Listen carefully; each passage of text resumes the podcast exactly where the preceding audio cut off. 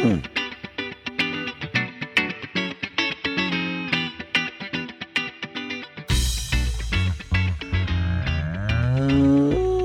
Welcome, everybody, to the Moos Room. OG3 is here. Welcome back, Dr. Joe. We we missed you last episode. I missed you guys too. It was fun listening to you, just the two of you guys talk, but I did miss you.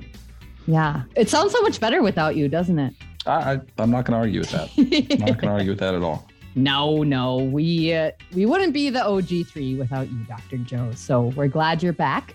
And you know, we spent a lot of our last episode on on a dairy topic, and this week we're going to really be focusing on beef. But I'm really excited about this episode. So Joe and a team uh, of people that he worked with from Extension, the Vet School, Minnesota Beef Council, recently did a survey just about Minnesota's beef industry.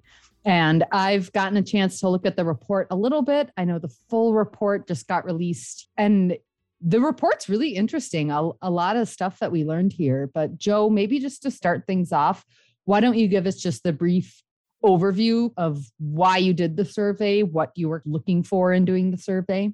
For sure. So, this came up when we were talking, myself and a couple colleagues, about what do we know about Minnesota's beef production and what do we think we know and what do we actually know? So there, there's a lot of assumptions we were making about Minnesota's beef production in a lot of different ways. We just wanted to confirm some of those things that we had been assuming for a long time. That was part of the, the motivation behind it.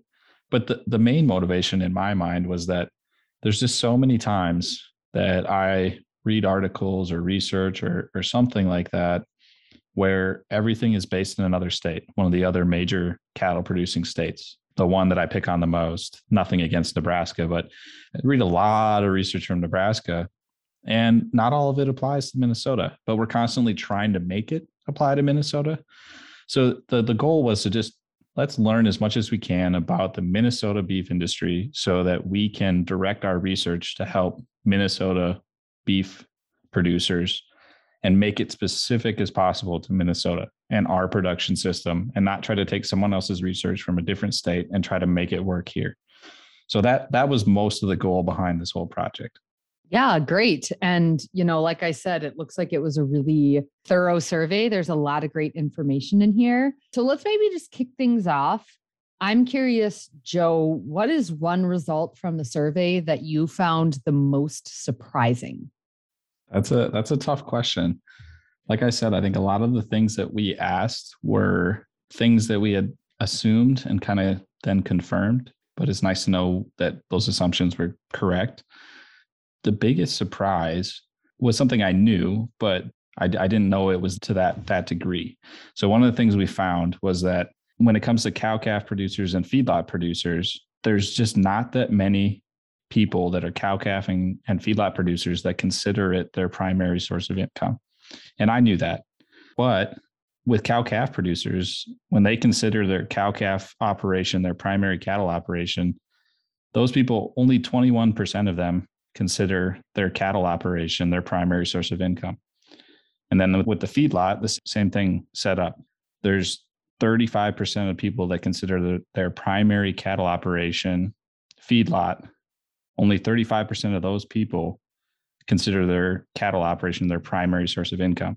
So something I knew and and I think we all knew, but to me to put numbers to it just really hit home to say okay, well, only 1 in 5 people that have a primary cow calf operation consider it their primary source of income.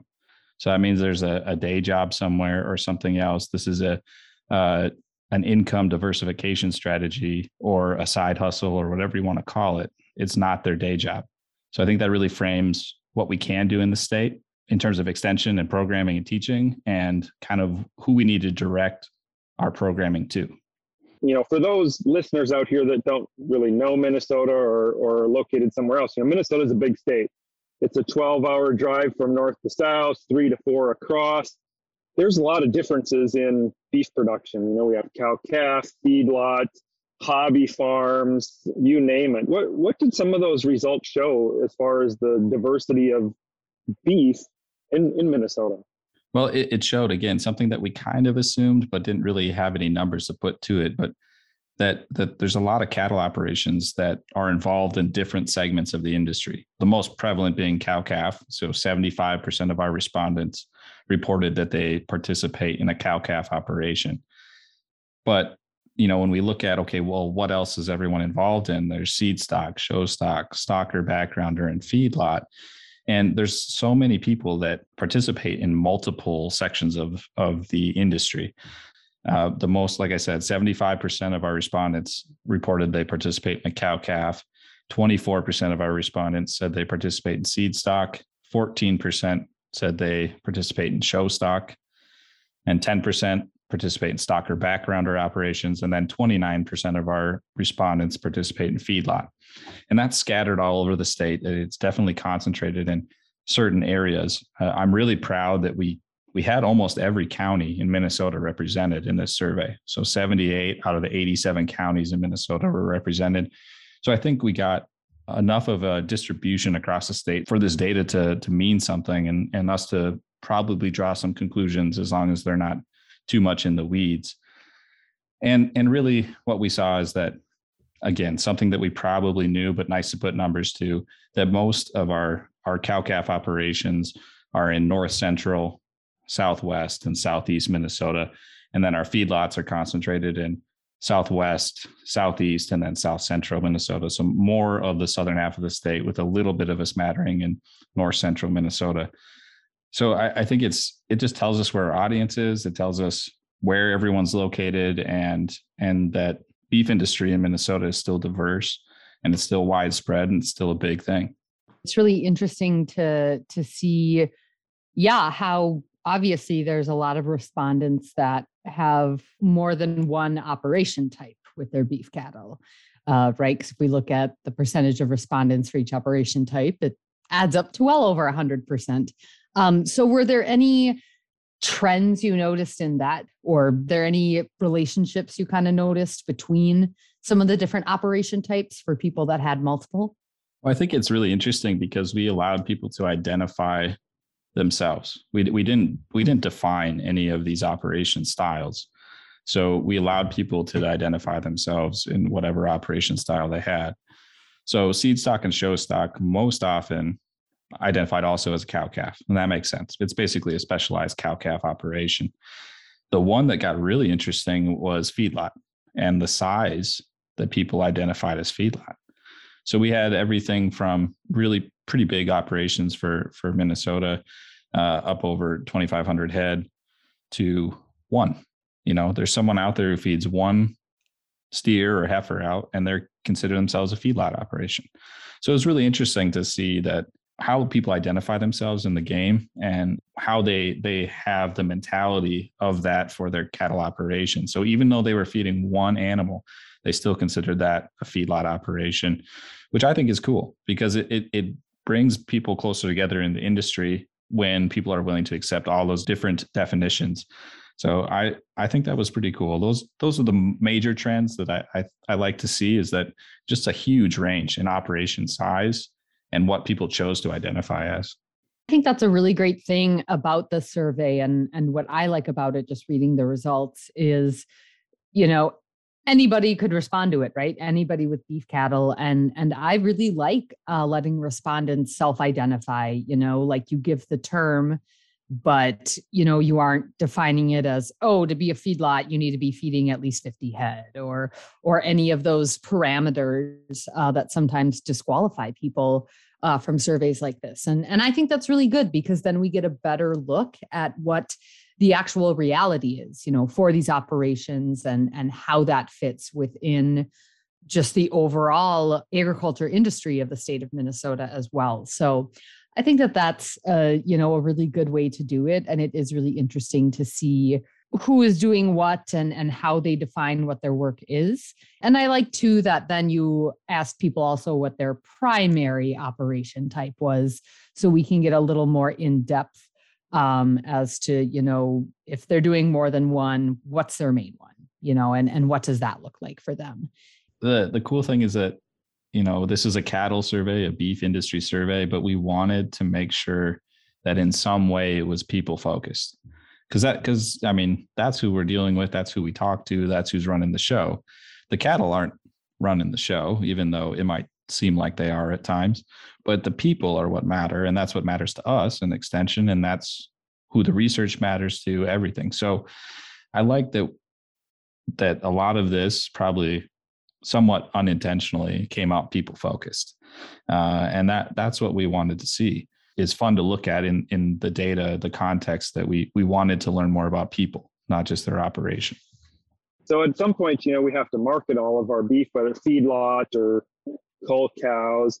You found some interesting information related to marketing strategies with farmers, what they're unsure about. You talked about some new price discovery stuff. What what are what are the big take homes as far as marketing from a B standpoint? I think the biggest take home is that auction markets still play a, a major role in Minnesota.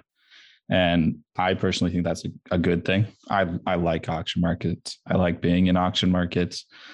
Uh, so much so that I rambled for 15 minutes in one of our episodes not too long ago talking about just auction markets. So I I, I love auction markets. I think they have a uh, provide a great service to the Minnesota beef industry. I mean, there there's price discovery, like Brad already mentioned. Reliability of payment is there. They're convenient. Now, there's some things that negatives associated with them too, but we won't get into too much of those today. But but I think they play such a huge role still. And I'd like to see that. And I think it makes Minnesota somewhat unique in that aspect compared to some of our other big production states. And and I mean, we had, I think it was close to 75% of people market their cull cows still through an auction market. 72%. I'm looking at it right here. So I mean, that's a huge number. And when we look at it that way, they just play such a huge a huge part in the market still, and and almost everybody is is still using an auction market in some way. So that was a big takeaway. The other big takeaway is that something again we assumed and we knew from reporting in Minnesota and Iowa, but there's just a lot more cattle in Minnesota that are sold on a live weight basis compared to a lot of other major cattle producing states, and that that gives us some some cushion when it comes to price discovery and it makes it a little easier for producers to know how to plan what they're going to get those kind of things. Again i think it's a good thing. Some people might see it that we're behind the times and we haven't moved to marketing everything on a grid and doing everything through a contract but i think it's a good thing and that hesitation yeah it might be rooted in some tradition but I think it it also provides us some benefits that these other major cattle states are struggling with, and we're struggling with them too, but maybe not as much so as some of the other major states. Uh, well, it's interesting you say that, Joe, about the livestock uh, auctions. And as we look into the future, what that might mean for the beef industry in Minnesota. You know, when when I was a kid, there was a lot more auction markets than what there are today, and and hopefully we can keep those going because obviously it seems to be a, a very important part of the beef industry in Minnesota. And if, if those smaller auctions disappear or go away, then um, it's going to be a, a, little more difficult. But uh, so it's it's good to see that information that that's how people are still marketing their cows and and even from a industry perspective, you know, we need to keep those going because uh, that that's the number one source of marketing for for farms, especially with ones that are maybe not very large, and that's what they rely on. Yeah, and that that's what one of the key takeaways for me from this whole project was that auction markets still play a major role, and and a lot of producers still depend on them. So, like Brad said, I mean, there's less every year it seems like, or there's a lot fewer than there used to be. But I think one of the areas of research that we really want to dig into is how do we maximize the strengths of auction markets in the beef industry in Minnesota while mitigating some of the the risks or the the negatives associated with an auction market when it comes to cattle health and stress and things like that and biosecurity especially. That's the area that i'm most excited to try to explore. How do we maximize the benefits of an auction market while mitigating some of the risks? That's been a topic forever. It's nothing new um, but i think it is somewhat unique to minnesota that we depend on them so much and we really need to, I think, double down on the fact that we do depend on them. I think they're essential to the way our market functions. And Joe, would you say that the amount of cattle that we do have going through the auction markets is somewhat unique to Minnesota? You know, did did you compare that to data or any available data from other states? Of you know how how those things are moving. I mean, I know it's high compared to the bigger beef states like Nebraska, but do you have any insight into what that kind of looks like in other states in the region? Uh, and I think it it is somewhat unique, and I think that auction markets still play a major role in other states as well. But it all comes down to kind of some inferring from our live weight percentage of our cattle that are still marketed on a live weight basis.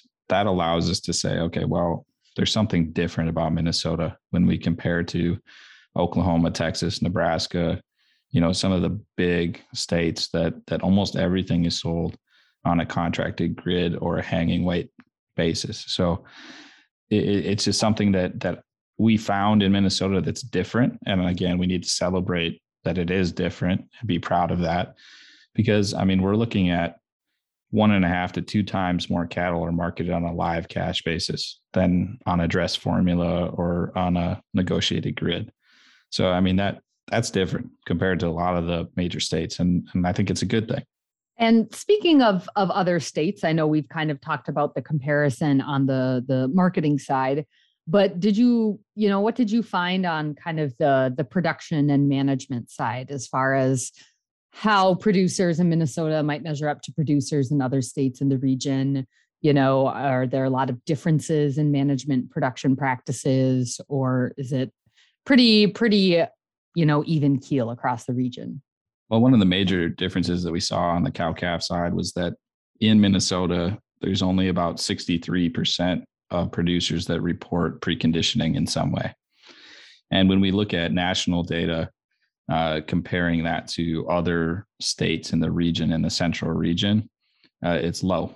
We're, we're low uh, compared to, to that data. So there's some disconnect there. Whether cow calf producers don't see the benefit uh, in terms of pounds or, or added price, or uh, we have a facilities issue where it makes it tough, or there's some other logistics at play with crop farming and everything else that comes into that. We need to explore that a lot more. Why why aren't we doing it as much as other states? And my opinion is that probably it is a combination of logistics and economics. If cow calf producers aren't seeing the benefit when it comes to price for doing those things, why spend the time on it? I, I mean, I don't, I can't blame you for not doing it if no one's going to pay you. I mean, that, that, that's what it comes down to. If I'm going to take the time to, to castrate early and get two rounds of vaccines in before weaning and, and do all these other things and make sure there's ear tags in every animal. If I don't see the, the return on that investment, then I wouldn't do it either. So I think we got to look into that a lot more the other thing that we saw when we were comparing the other states is is really looking at the FinBin database and and looking at general metrics related to production on the cow calf side. So when we're looking at cow calf and production, we're we're looking at things like pounds of calf weaned per cow exposed, uh, big metrics like that that kind of take into account not only production of that calf and how much they gain, but our reproductive efficiency as well. So when we look at that number, we see that our our best producers in terms of production in the state really stack up really nicely with all the other states. They're right there, same if not better than all the other best producers in the other states. The other states being North Dakota, South Dakota, Wisconsin, Missouri, and Nebraska. And then when we we look at the middle 50, so right in the middle, what is our median or average producer doing in terms of production? That stacks up really well as well to North Dakota, South Dakota, Wisconsin, Missouri, and Nebraska. Where we really fall off in that database, at least, is when we look at our bottom 10% of producers in terms of production. So, to be clear, that has nothing to do with size of operation, but it has to do with their production data and and the bottom 10% in terms of production is way lower compared to some of the other states specifically north dakota south dakota and wisconsin.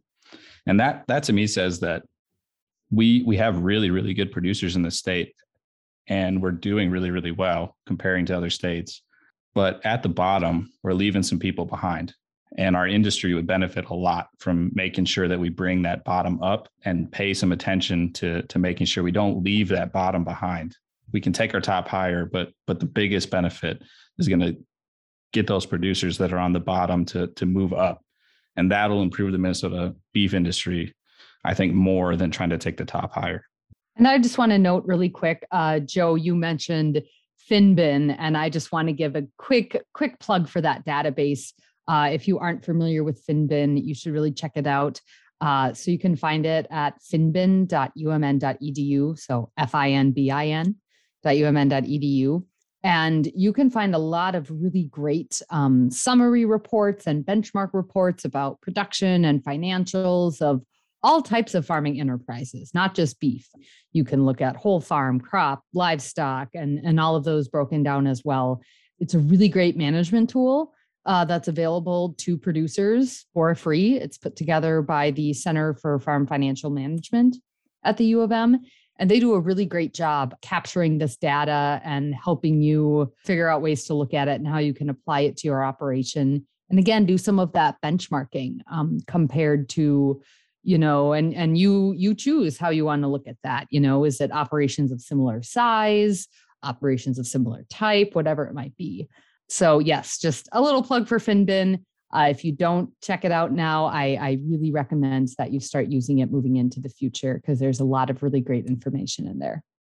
So joe you, you do a, a big survey like this. Obviously there's you know some motivations behind it as far as where to put extension efforts or research efforts. You know what where are we going to go in the future? We, we've got all this information and obviously we want to put it to good use for for producers in in the state where where do we go or what direction is it is it showing that that we should go well this is where we get into my opinion a little bit it's it's backed up i think by the report and the survey results but it, it's still my opinion so we'll be clear there but you can um, have an opinion brad has an opinion every day so yeah brad, brad has okay. plenty of okay. opinions so uh, i think the yeah. whole point of this podcast is it's our opinions that's so true that's carry true. on joe all right well so uh, in the future i think the future and what we want to do is again, I mean, we talked about the specific areas and we need to work on, one being auction markets. And I think making the benefits of those better and doubling down on that, and then trying to figure out how to minimize or mitigate the negative impacts on cattle health. And then we talked about preconditioning and making sure that we get paid for those things in some way and, and make sure that those things that we know benefit cattle health and benefit the feedlot producer that cow calf producers are getting paid for that and figure out why how we can get more people to adopt those practices. Bring the bottom up that's the other piece of that we just talked about. In terms of how to do that i think a lot of this comes down to something that we don't talk about enough and i think the general public often has a misconception about when we talk about and based on the survey results this is true when we talk about the number of cattle in the state, the majority of the cattle are represented by a smaller number of large operations. And that's the story that everyone runs with, right? Everyone wants to talk about how operations are getting bigger and they're huge and like big farms are bad, which is not true. I mean, let's get that right right away. But the other piece of that is that the majority of farmers, people, are still on small operations. So I think that's the piece that we don't talk about enough. When we talk about the number of operations, the majority of those operations, the majority of people are still involved on small operations. So Minnesota is still based when we talk about the number of people in small farms. That really provides us two vastly different groups a lot of time in how they run their operations, what kind of programming they're looking for, all of that. So we we have a a decent divide. And I'm not saying that you can't talk to both at the same time, but I think we need to really focus some of our programming knowing that when we're talking to producers, they have a day job. And you can't just be throwing out recommendations that don't work for someone who has to be off the farm for eight hours a day most days. So I think that's one thing. And then our research itself, I think applied research is the root of everything that we need to be doing at a land grant university and that applied research should be the basis of most of our programming. But most of our funding, and Brad, you're, you're the funding expert with your grant money. Most of that is is geared towards the, the, the really advanced stuff, advanced technology, cutting edge, and that's usually what our large operations want to see. So I just see two two different sets of programming, two different sets of research almost, where we say, okay, we've got our cutting edge, our advanced technology, and most of the time that's going to benefit our larger producers, but still could benefit our smaller producers. And then we have other other things that confirm what we think we know and make sure that we it is true and, and keep us moving forward in that direction by building a knowledge base of the basics so that a lot of people in the industry we continue at the university to think horses are the solutions when we hear hoofbeats rather than thinking zebras all the time there's not a silver bullet there's not a uh, something special it's not something that i can fix with a vaccine it comes back to basic management that we talk about on the show all the time. In the future, I think we have two different sets of research that need to happen. Brad, but am I am I way off on the funding side of things being kind of skewed towards the the cutting edge?